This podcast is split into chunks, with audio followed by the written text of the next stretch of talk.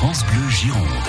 France Bleu. sept heures cinquante-six, vous allez voir ce matin que parfois un petit fait, a priori anodin, peut avoir un impact incroyable. Bruno Beurrier.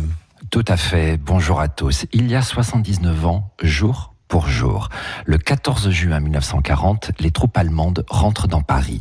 Le même jour, le président de la République de l'époque, Albert Lebrun, le président du Conseil, Paul Reynaud, les ministres, sénateurs, députés, membres du Conseil constitutionnel, les fonctionnaires se présentent le matin même devant le pont de pierre de Bordeaux. C'est la cohue, il faut loger tout le monde, alors que Bordeaux accueille déjà depuis plusieurs semaines les réfugiés du nord de l'Europe et du nord de la France qui fuyaient l'avancée des troupes allemandes. Ce quatorze juin, au soir, la vice-présidente du Conseil, le maréchal Philippe Pétain, héros de la Première Guerre mondiale, dîne seul dans le restaurant de l'hôtel Splendide de Bordeaux, allée d'Orléans, place des Quinconces.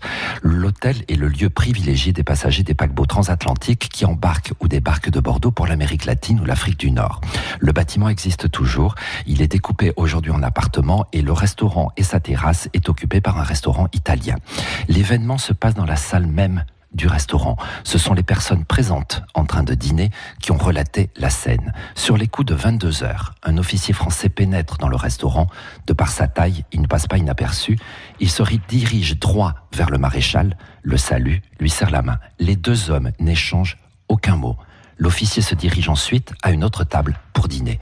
Vous l'avez peut-être deviné, l'officier n'était autre que le général de division Charles de Gaulle, sous-secrétaire d'État à la guerre et à la défense nationale. C'est à Bordeaux, dans ce restaurant, que les deux hommes se sont croisés pour la dernière fois de leur vie, chacun partant sur des chemins de l'histoire diamétralement opposés. Mmh. Souvenez-vous, deux jours après, Philippe Pétain deviendra le dernier chef du gouvernement de la Troisième République, république qu'il enterrera et jettera les bases du gouvernement de Vichy.